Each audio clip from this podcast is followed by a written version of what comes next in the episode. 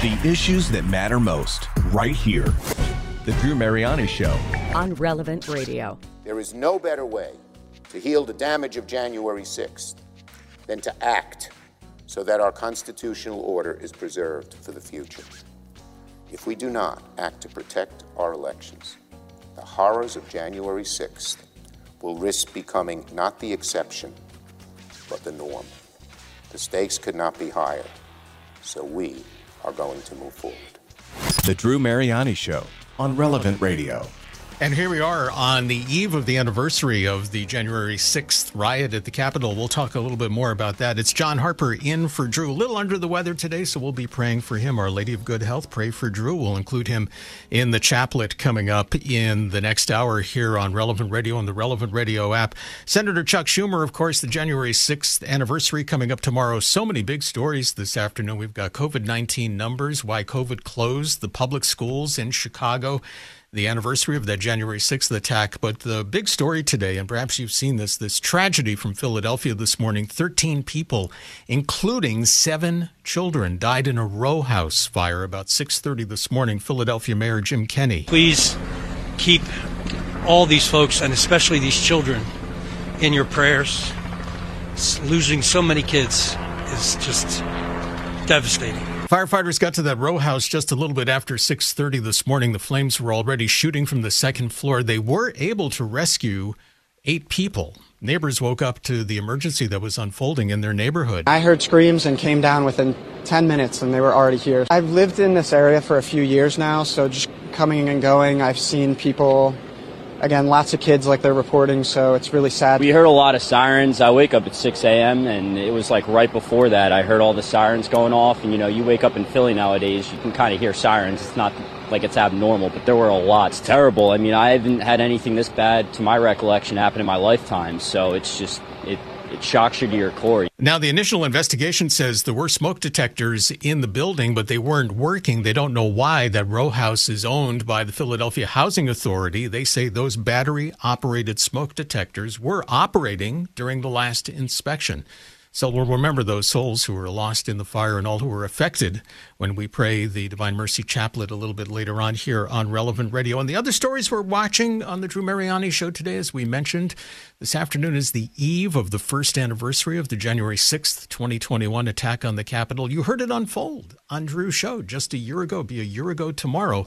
And as we speak, the Senate Rules Committee is hearing from Capitol Police Chief Tom Manger on what can be done to safeguard the Capitol and, of course, some of the most significant improvements in how the Capitol Police prepare for events that could attract violence in the future. We now take a multi phased approach to our planning, to our planning process, with a focus on information gathering, intelligence, asset determination, internal coordination, and most importantly, department wide dissemination of all intelligence and critical information before all large and high risk events. Now, you know, and you've seen the January 6th House Committee that has been in session for a while, and they're calling so many people to come and testify. And now they're asking Sean Hannity, the Fox News host, if he would voluntarily respond to questions about his communications with President Trump. And they were text messages, and these newly released text message, messages revealed that Sean Hannity, this is a week before the riot, appeared to warn Trump's chief of staff, Mark Meadows, that the White House lawyers were on the verge of resigning. This was in protest over Mr. Trump's plan at the time to overturn the election. Hannity texting, and this is a quote We can't lose the White House counsel's office. I do not see January 6th happening the way he is being told. Illinois Republican Congressman Adam Kinzinger is a member of that January 6th Select Committee. And of course, as we mentioned, they've invited Sean Hannity to tell what he knows. A text message to a chief of staff that says, hey, call off January 6th seems to imply that maybe there was an understanding that something big was going to happen. I personally uh, said on January 1st that there was going to be violence on the 6th. I don't know if I, you know, envisioned the occupation of the Capitol, but uh, that's going to be important. What did they know prior? And it's one of those things of what did they know and when did they know it? And that remains uh, one of the big question marks on Capitol Hill. They've also asked Vice President Pence to voluntarily come before the committee, and we'll wait to see what happens with that. And of course, a day doesn't go by when you don't get headlines about COVID 19 that continues to command our attention. And as we go on the air this afternoon at Relevant Radio, the new numbers out show that 78%, 78% of staffed ICU beds are filled with COVID patients and others right across the country. But let's put this in perspective. And perspective is really key here because you know that the secular media can just ramp up the fear on any story whatsoever. And this is an important fact to give the COVID story some perspective. Hospital admissions and the daily deaths are notably lower, again, notably lower than they were last year at this time with so many people vaccinated and boosted. So that's a result of the vaccinations and the boosters. The bigger story now are the staff shortages. The staff shortages in the healthcare industry and other professions. Matter of fact, in New York City, 25%, think about this 25% of the EMS force in New York City out of work, out of work. And then there are also new sets of issues. And do you find yourself scratching your head sometime when you hear what comes from the Centers for Disease Control, it just seems like it's conflicting and confusing information. Here's today's installment in that with CDC Director Dr. Rochelle Walensky. If one is to take an extra step and perform a test at the end of their five day isolation period, we wanted to make sure people understood how they should be interpreted. If that test is positive, people should stay home for those extra five days. Um, and if that test is negative, people really do need to understand that they must continue to wear their mask um, for those uh, extra five days. Do you think that could be a little more clear? I mean, we've got two years of this under our belt. Do you find that a little bit of a little bit confusing? And that confusion remains a problem with the CDC and how they share information about COVID nineteen. I think you and I take a more practical approach, more pragmatic approach, in just protecting our own health and COVID 19, if you're a parent in Chicago and your child goes to public school, boy, you were scrambling this morning because the Chicago Teachers Union went on strike over COVID. They say the classrooms aren't safe. 73% of the teachers are voting for remote learning until January 18th, or when the classrooms are safe for the teachers and the children again. And the union criticized Chicago Mayor Lori Lightfoot's decision to keep the schools open. Listen to a frustrated mayor. This was last night before the union vote. This is uh, Mayor Lightfoot, and I don't have that. I thought I had that, but she's quite upset. And the union is in favor of remote learning. We'll see whether or not that happens tomorrow. And then the other story, and it's COVID related, and you kind of scratch your head about in an economy that's rebounding, why somebody would quit their job and if you're sitting at home right now instead of working, maybe you're part of the 4.5 million, and it really just topped the charts last November. 4.5 million people quit their jobs. Here's ABC's Rebecca Jarvis. As it turns out, we are a nation of quitters. Four and a half million people in November quit their jobs voluntarily. That is an all time record. And in particular, it happened in the industries where you have to be there in person to work travel and leisure, warehousing, and transportation sector, and in the healthcare services. We're going to talk about that at some point in time. If we have time today, if you're among those 4.5 million who quit their job and just love to hear some of the reasons why. And this, of course, as the economy is rebounding, we see the unemployment numbers starting to go down. And there's President Biden with the continued uphill battle on Capitol Hill trying to get his Build Back Better agenda passed. And one of the reasons the plan and Congress in general is just gridlock. That's nothing new in Washington. It's gridlock because of the filibuster. And the filibuster is something that's been around since the early 1800s, and it's the Senate rule that acts as a 60 vote supermajority for most legislation. Here's the president. I'm a fairly practical guy. I want to get things done. I want to get them done consistent with what we promised the American people. And when it comes to the filibuster, the Democrats are calling for its removal. Senate Minority Leader Mitch McConnell wants the filibuster to be preserved and thus the gridlock when we look at legislation such as voting rights and other elements of the economic initiatives that are up on Capitol Hill. Let's unpack this right now with Jason Snead, who's the executive director of the Honest Elections Project, which you can find online at honestelections.org. He previously spent 10 years at the Heritage Foundation, including working on their election fraud database, a tool aggregating proven instances of voter fraud from around the nation. Jason, welcome back to the Drew Mariani Show. It's good to meet you. Well, it's good to be back and good to meet you as well. Uh, if you were a betting man, and I don't know if you want to put any money on what happens on Capitol Hill, what do you think is going to happen to the filibuster? I mean, we've just been going back and forth on this to the point where it's just exhausting. Uh, I couldn't have said it better myself. And, you know, to be honest with you, I don't want to put money down on what Congress may or may not do. But um, I, I think that for the moment, uh, what you're seeing is political theater. I think that what you're seeing is um, uh, just a, another reach for a shiny object by politicians in the Democratic Party in Congress who aren't able to advance other aspects of their um, agenda. And so they're doing this performance art, really, trying to show yeah. their base that they're fighting on the filibuster because that really is, you know, one of, if not the only card that they have to play. And it really comes at the end of a, a solid year now uh, of efforts, particularly on the left, to try to amp up pressure to pass what they call uh, voting reform, but which is, is is really an attempt to rewrite voting rules nationwide, and I would argue to actually build in partisan advantage into the process. Um, and uh, and so they're trying to create this sense of outrage, the sense of urgency to justify passing that bill. And when the bill fails, they want to get rid of the filibuster, which of course would change the way that Congress operates and has operated for about two centuries. If the filibuster, and let's talk about how Congress might operate without the filibuster. And again, as we mentioned, it goes back to the early 1800s. If that were eliminated, how would we see things change, and how would it affect how would it affect our lives across the country? Well, I I really think that this is one of those changes where you can't predict um, what the outcome would be. It would be mm-hmm certainly, I think it would be a, a, titanic shift in the way that Congress operates, requiring that uh, most pieces of legislation have to get 60 votes, which is a supermajority, of course, to pass uh, muster in the Senate, has a lot of advantages when you're talking about building in stability, bipartisanship, and compromise into the process, because very seldom do you live in a world in which one party has 60 votes in the Senate. Right. That's happened right. from time to time, uh, but it's very rare. And so you have to reach across the aisle. Neither side gets everything that they want. But of course, that also makes it less likely that we're going to get into a ping pong dynamic where mm-hmm. one party takes power and does everything, and then the other party comes into power two years later and undoes everything and goes in the opposite direction, which no one really wants for all sorts of reasons.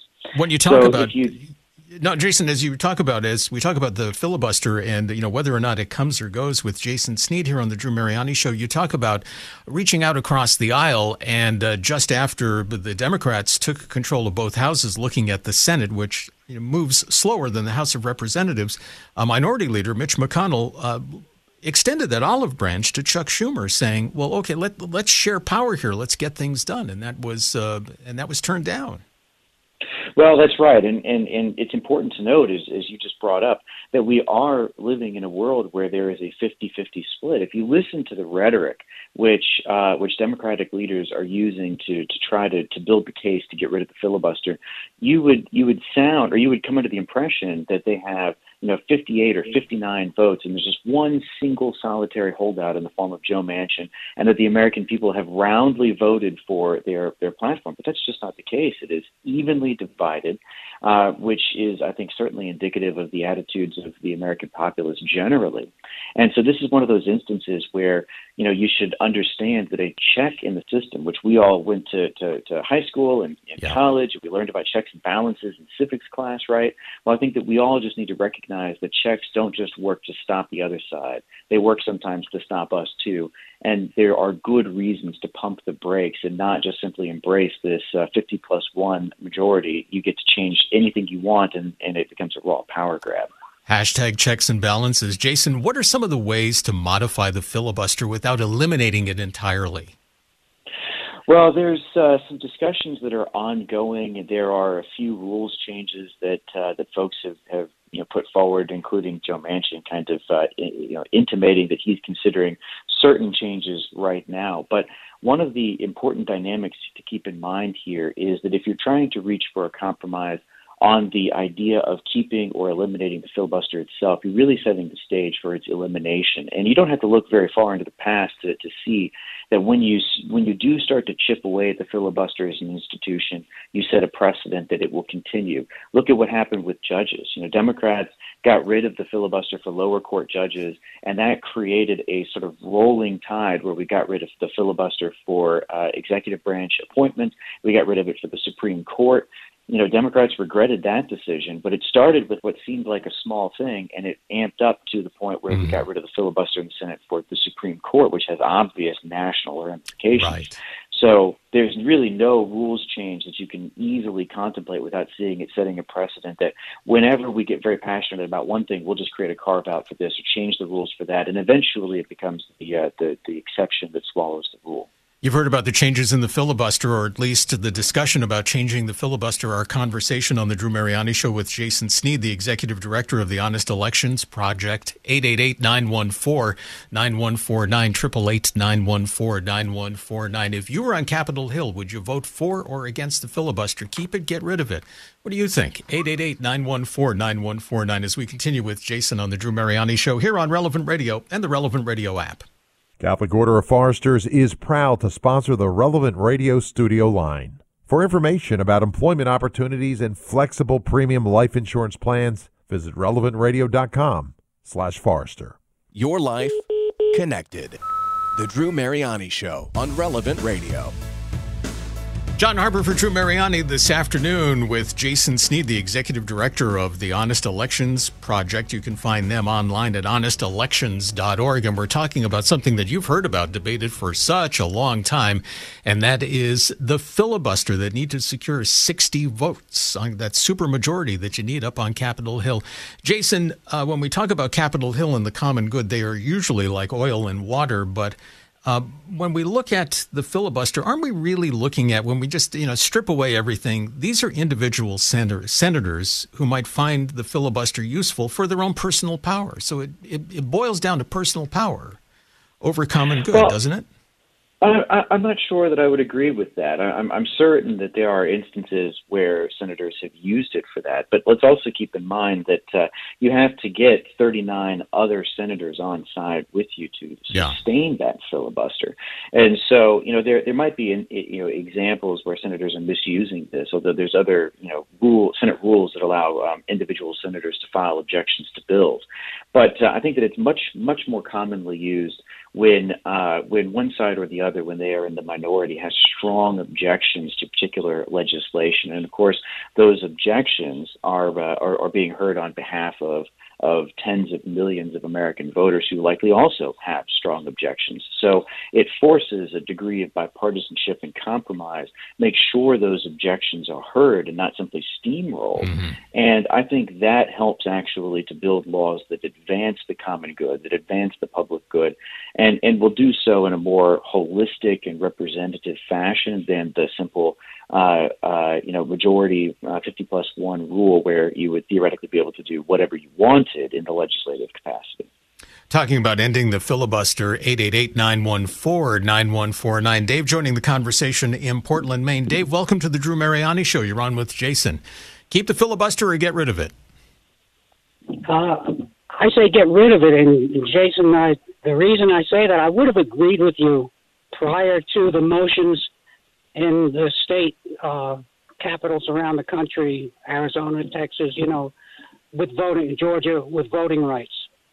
Uh, to me, that's an existential threat that the Republican Party really is not interested in allowing one person, one vote.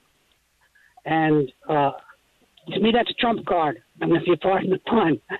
Um, but uh, I would have agreed with you prior to those moves that I would not want to see the filibuster go, but that's my that's what I think. And it's unfortunate. It's unfortunate that that type of nuclear option is uh, is necessary, but I think it is at this point.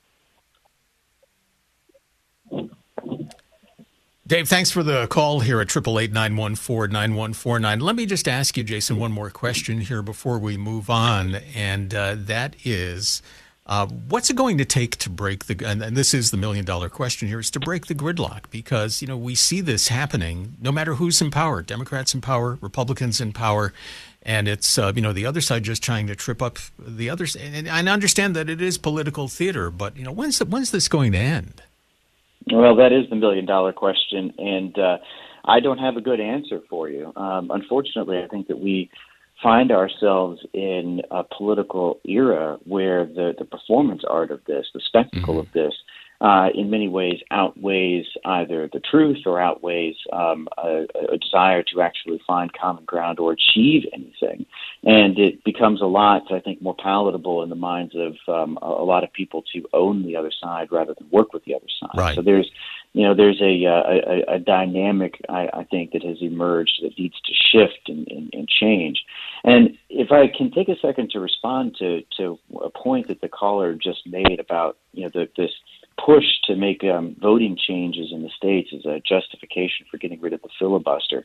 Uh, you know, I understand the concerns, and I've been um, uh, engaged in the debate over these laws for uh, for the better part of a year now. And we have to keep in mind that when you look at you know some of the most contentious aspects of these laws, you know voter identification requirements mm-hmm. and protections for for absentee mail-in ballots and, and other measures, these are, are, are, are profoundly popular with Americans of, of all political stripes. Uh, you know, when you, t- when you ask the question, do you think that you should have to show a photo ID to vote? It's an 80 plus percent issue. Uh, right. Two thirds right. of people who voted for Joe Biden for president think that uh, that you should have to show a photo ID. And when you contrast that with uh, a move like getting rid of the filibuster, which would which would almost be akin to, to changing the U.S. Constitution, it's mm-hmm. deeply embedded in the fabric of our political institutions. Um, to, to undermine and, and, and actually counter wildly popular laws like that, then I think you have to ask the question: Are you, you know, essentially hindering democracy in order to quote unquote save it? And that's a question that um, you know we're going to continue to debate. But I think that we can't lose sight of the fact that these laws, while while we might have issues with some parts of them, are are roundly popular. And we should be careful, I think, about saying you know we're saving democracy while we're ignoring what 80 or 85 percent of voters say they want. Jason Snead, thank you so much for your perspective and your wisdom on this issue that we hear in the news almost every day, and that is about the filibuster, whether it stays or it goes. The debate will continue. Jason is the executive director of the Honest Elections Project online at honestelections.org.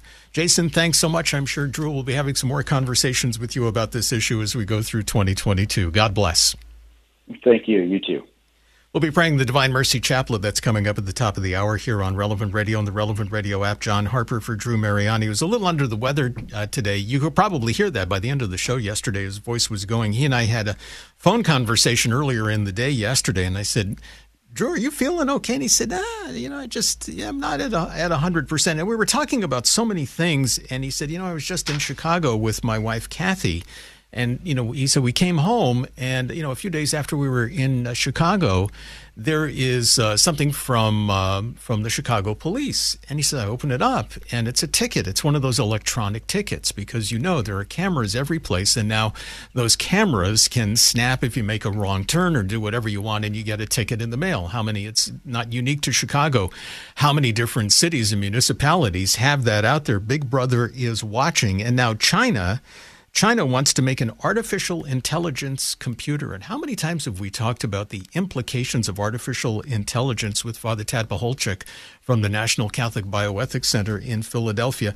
What they want to do is create an artificial intelligence computer that would prosecute you if the artificial intelligence computer thought you committed a crime. Now, you may smile or laugh at that, but that's a slippery slope because look what we can already do with 3D printers and look what we are doing already with artificial intelligence. Let's talk a little bit about that and the fact that Big Brother is watching. Adam MacLeod is an associate professor at Faulkner University's Thomas Goode Jones School of Law and the author of Property and Practical Reason from Cambridge University Press. Adam, good afternoon. Welcome back to the Drew Mariani Show. Thanks, John, for having me. I appreciate it. Did you ever get one of those photo tickets and you wonder, well, how did they, where did this come from? I don't remember going through that red light. And you don't fight it, right? You pay the $100 because how can you fight it? You can't even fight those things. So, you know, what is this? You can just imagine the slippery slope if this artificial intelligence computer from China now has prosecu- prosecutorial capabilities. Yeah, and the reports are that uh, at least one regional government uh, in China is already putting this thing through its paces. Um, this is a real thing. It's called System 206.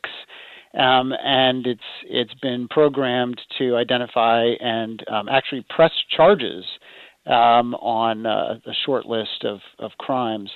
Um, you know, it, there's there's a sort of uh, uh, well, there's there's important jurisprudential principles and constitutional principles at play here.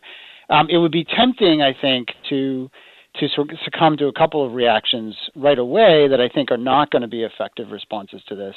Um, one is sort of a general sense of creepiness, right? Mm-hmm. That there's a fine line between using intelligent machines to filter irrelevant information on one hand and using them to exercise judgment, right? Especially when so much is at stake. Um, and I, I think that sort of intuition is probably quite reasonable, but then we have to acknowledge the fact that many people today, especially our young people, actually have become habituated to deferring judgment to machine, intelligent machines. I mean, you look at everything from traffic camera systems, which you mentioned, right. to dating algorithms, um, and and increasingly people even even here in the West um, are becoming accustomed to this. Um, and then the, you know the second reaction is well you know what about lim- limited government right you know it's a dangerous cocktail when you combine uh, intelligent technology with coercive powers of the state. Um, but then I think you know we have to confront the fact that many people today now think the government should be doing more um, doing things that civil society uh, used to do, like providing for the welfare of children. Um, certainly, as we've seen the rule of law um, break down in many urban areas in the United States over the last couple of years, many people are, are legitimately afraid for their physical safety, and they'd like to see whatever means can be brought to bear to restore law and order in their communities. And so, um, for some people, this actually might be an attractive attractive prospect. So I, you know, I think we need to we need to confront that. Um, the the you know what's the use of it in a place like China is essentially the use of advanced technology combined with a collectivist, collectivist ideology, combined with a government that has no inherent limits on its powers. And that's the real terrifying thing. Um, and what, what prevents that for now from happening here in the United States are two really, really important fundamental jurisprudential and constitutional principles. Um, and these go way back, long before the American founding. They're, they go, they, they, their roots are in the common law that we inherited uh, from England at the time of the American founding. The first is the presumption of innocence. Mm-hmm. This goes all the way back to the Hebrew scriptures, right? The requirement, for example, of two witnesses to convict, that no one should be punished unless they've been confronted by a, by two at least two other human beings who can testify uh, as to the, the wrongness of their actions. And uh, common law jurists such as Matthew Hale and John Selden express this in terms of a, a judge's or a jury's duty in conscience not to convict the innocent. So that's a really important principle. And then the second one, which is also fundamental to our law and has been all along, is the idea that people shouldn't be convicted without a culpable intention. In the law, it's called the mens rea. So it's not enough to have done an act which causes some harm. You must have done it with an intention that is culpable, an intention that is wrongful. Um, and this is such an important principle that we secure it by requiring that people can't be convicted of crimes unless a jury has convicted them.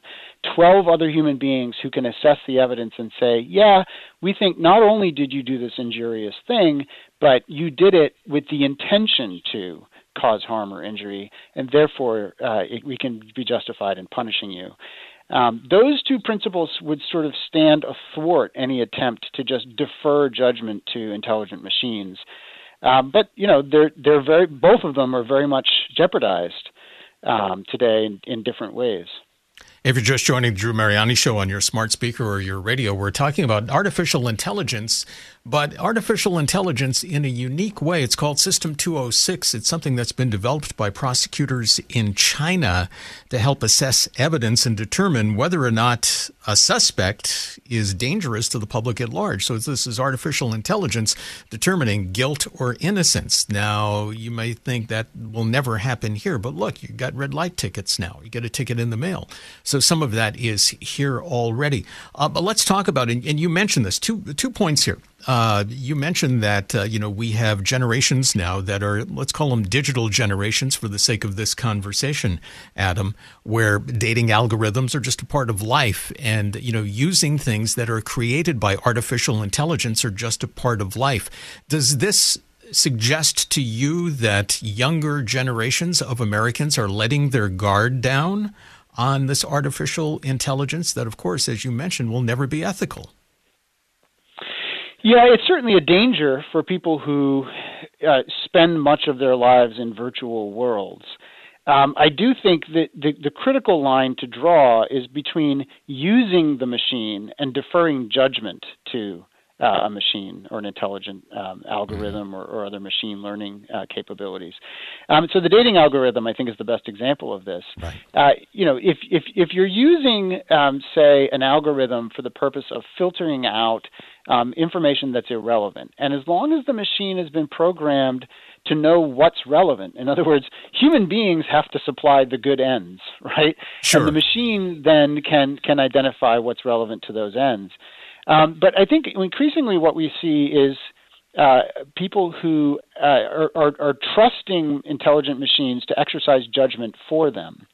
Um, you see this in some advertisements for dating apps. Uh, you know, we'll we'll use our algorithm to identify a perfect match, uh, which is you know scientifically shown to produce a, a more likely, uh, you know, successful romantic pairing or marriage. Mm-hmm. Um, that's where you cross a line, and human beings are supposed to exercise judgment on on lots of different factors that machines just aren't capable of assessing. Right. Um, and and and then and then of course you've got you've got the fact that ultimately human judgment comes down to a matter of free choice, um, and that's something that machines uh, are never cap- capable of exercising.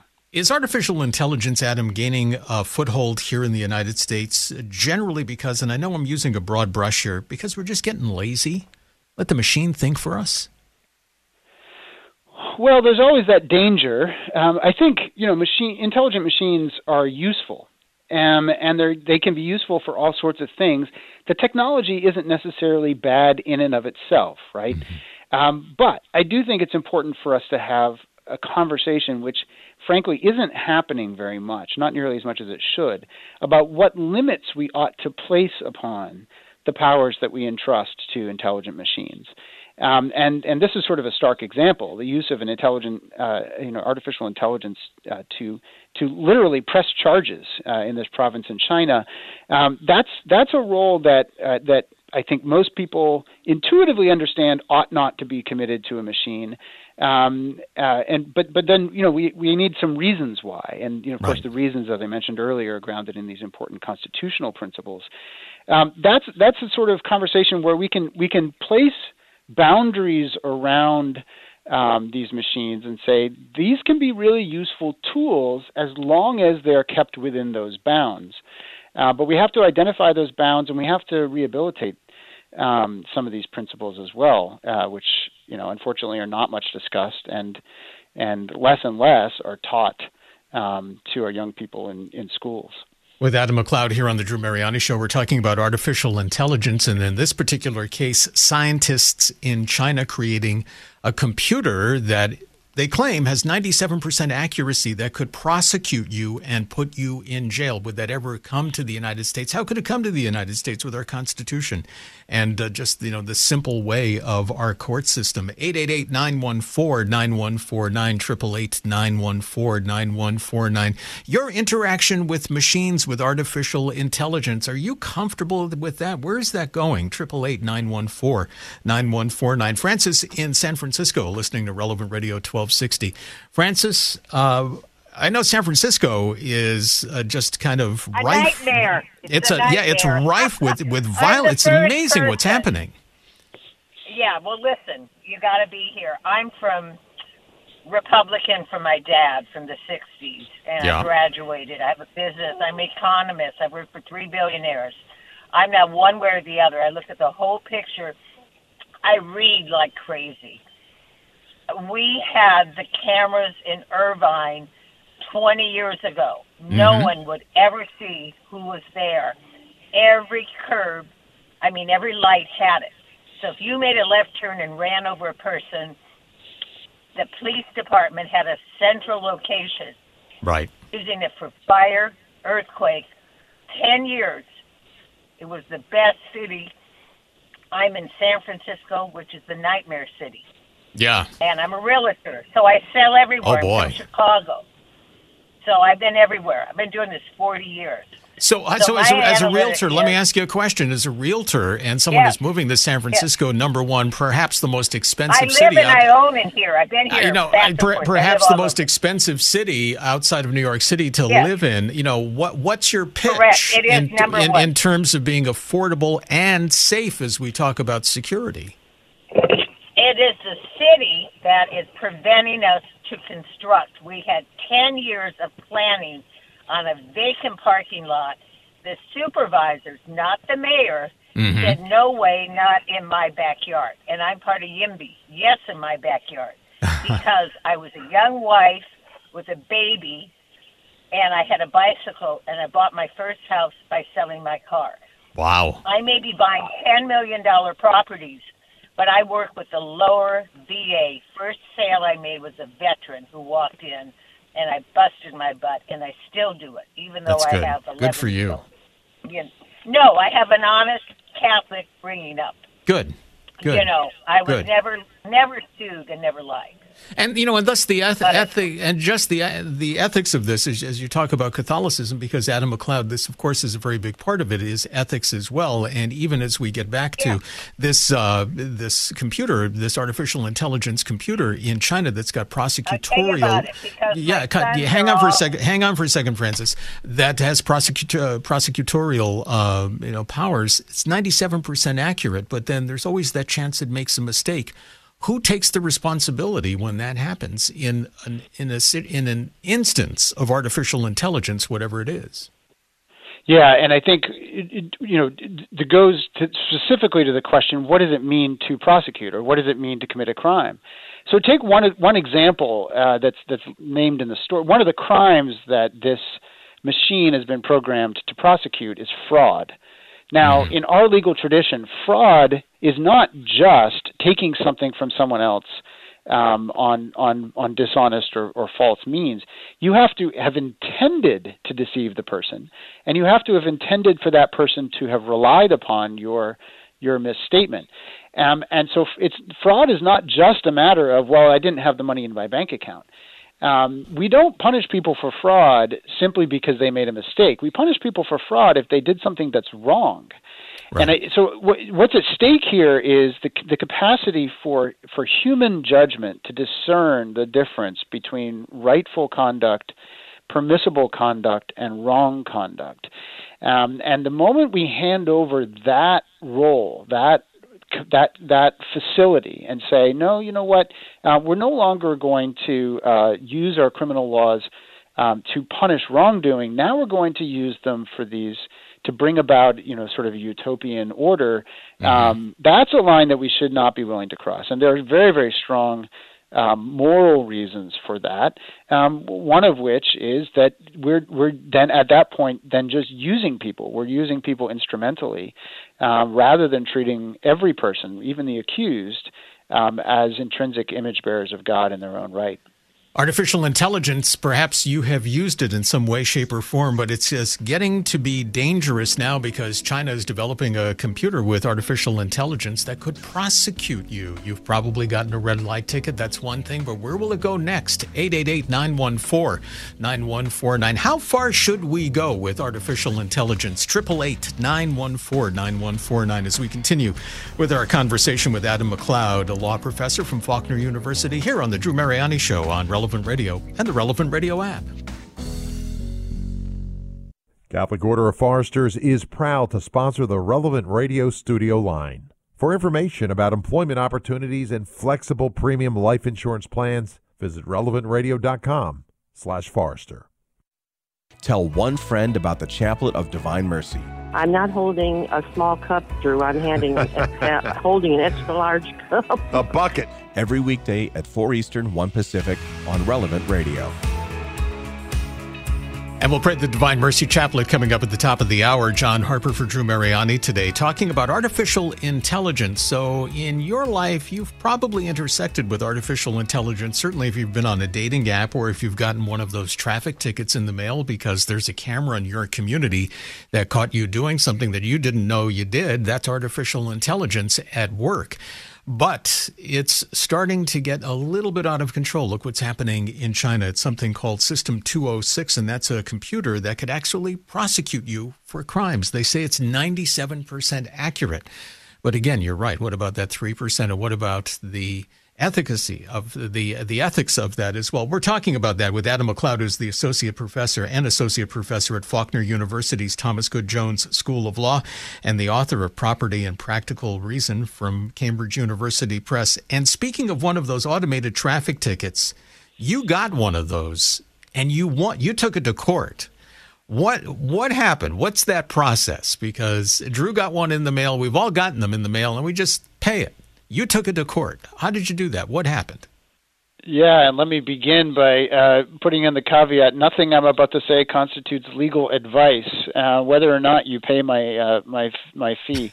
it's for um, entertainment purposes only, as they say. That's right. Yeah. So yeah, no, I, I I received one of these in the mail several years ago. I wasn't driving the car at the time, and um, the, the the ticket uh, alleged it was signed by a police officer alleging under the pains and penalties of perjury that they had probable cause to believe that I had broken the law, and I hadn't, of course. So I decided to challenge the thing in part as sort of a lesson to my law students, um, but also um, on the on the principle of the matter. There there there are a couple of different grounds um, on which to to suspect that many of these programs are unconstitutional. Um, one of them is that uh, these programs violate basic due process uh, requirements. Um, that that the only reason uh, that can justify hauling someone into court and exposing them to cri- criminal or civil liability is if they have committed some legal wrong. Um, this goes back to my earlier point about the presumption of innocence. Everyone is presumed to be innocent and uh, therefore to be at liberty to go about their business until they've been shown to have committed some legal wrong. And in our legal tradition, there are basically two kinds of wrongs. There are what are called private wrongs. That's where I that's where I wrong you personally. I defame you or I punch you in the face. And then you, but only you, have a cause of action against me to recover um, damages or some sort of civil remedy. And then the other is a is a criminal wrong, and that's where I do something that wrongs the community as a whole uh, I commit uh, uh, one of these wrongs that um, that is that is a threat to the public order, something like theft or murder, um, and and so it's it's fine, uh, in fact justifiable, and in fact um, reasonable in most communities to have public laws that prohibit people from driving recklessly on the roads. Um, it's really important to have traffic regulations, but until very recently, we've always thought that um, if if you're going to haul someone into court for driving wrongfully in their car, one of two things should have happened. Either they they acted they committed a private wrong with their car, they acted negligently and injured somebody, and then that person has a cause of action for them against them. Um, or if they've committed a public wrong, well then we better be sure that that they get criminal due process and that there's evidence that's sufficient to show that they committed they committed a, a public wrong uh, within the meaning of, of our public laws. Um, not only that you know their their wheel was a half inch over the white line, um, but that you know that they intended to commit a wrong, um, and and you better make sure that they get all of the attendant due process protections before you expose them to criminal liability. Uh, you know, they better be they better be apprised of the charges against them. They ought to have an opportunity to confront witnesses against them. Um, all these important due process protections, which are really principles of legal justice, um, which are which are deeply deeply uh, founded in our law and our legal tradition and our constitutional tradition.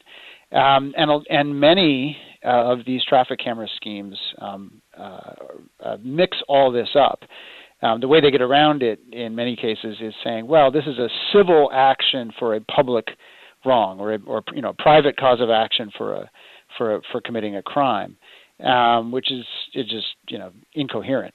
Uh, but it's a way to sort of produce the desired outcome which you know putatively is law and order, but really what's going on here is revenue for the companies that run these things and the municipalities that administer them, um, without really any regard to the, the, deeper jurisprudential principles that are at play, which is.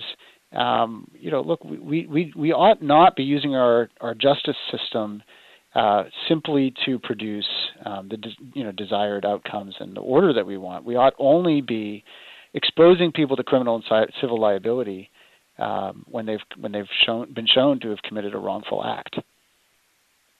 We're talking about artificial intelligence here on the Drew Mariani Show. Adam MacLeod is an associate professor at Faulkner University's Thomas Goode Jones School of Law, and he successfully fought an automated traffic ticket. Of course, that's perhaps where you and I interact with artificial intelligence on a daily basis. Outside of some of those other things, maybe you've been on a dating app. Uh, is it possible? Is it possible for ethical artificial intelligence to exist, Adam? Absolutely. Um, and, and as I said earlier, if, if you keep the machines um, within the bounds that machines are created for, um, which is, for example, filtering information um, or, or assisting in uh, decision making in an ancillary uh, capacity or subsidiary capacity, um, they, they can actually be very, very useful.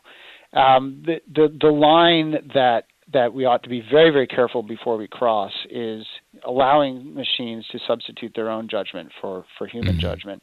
Mm-hmm. Um, the principles that I, that I mentioned, presumption of innocence and, and the requirement of a culpable intention, have been eroding for some time. Um, the, specifically, the requirement of culpable intention uh, there, has been an attack on this principle for over a hundred years, unfortunately, in American jurisprudence, going back all the way to the Black codes and and the progressive, uh, the health and safety regulations of the progressive era and the model penal code, uh, public criminal laws which do not require a showing that the person acted with a wrongful intention. If we can rehabilitate those principles and and strengthen those principles, um, it seems to me that machines can be quite useful in helping uh, uh, valid law enforcement efforts um, to to locate um, acts of wrongdoing. Um, but you know, but but again, the the the, the use of cameras and um, intelligent machines ought always be a tool used by a real human being who's mm-hmm. charged with exercising judgment as to whether there's been an act of wrongdoing in this case or not. And thus, the um, key of real then, human being is the ethical foundation of that real human being who is entering information into this computer. So, you know, there's there's the wild card there.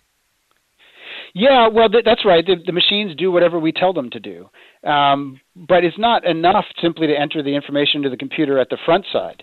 Mm-hmm. We need human backstops uh, at the backside between the, the machine's output and the actual decision to uh, to charge someone with a crime. Uh, that ought to be a human decision. That ought not be a machine decision, um, because only human beings are capable of understanding uh, moral and, and, and legal culpability. Um, that's that's that's the basic um, you know fence that we ought to put around these things. More generally speaking, um, yeah, machine intelligent machines can be very very useful. You know, I, am sort of picking on people who use dating apps, um, uh, but you know, if, there there are ways to use dating apps and other ways to use dating apps, and some of them yeah. are more uh, you know threatening than others.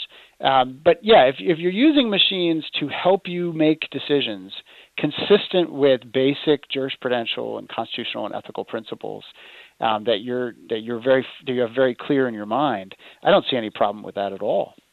Well, just recently, I mean, look at Google, which laid down a set of artificial intelligence principles, which was really designed to be a guide for their future projects. But even with that, and that was a big controversy that certainly made news them, a number of people left that company.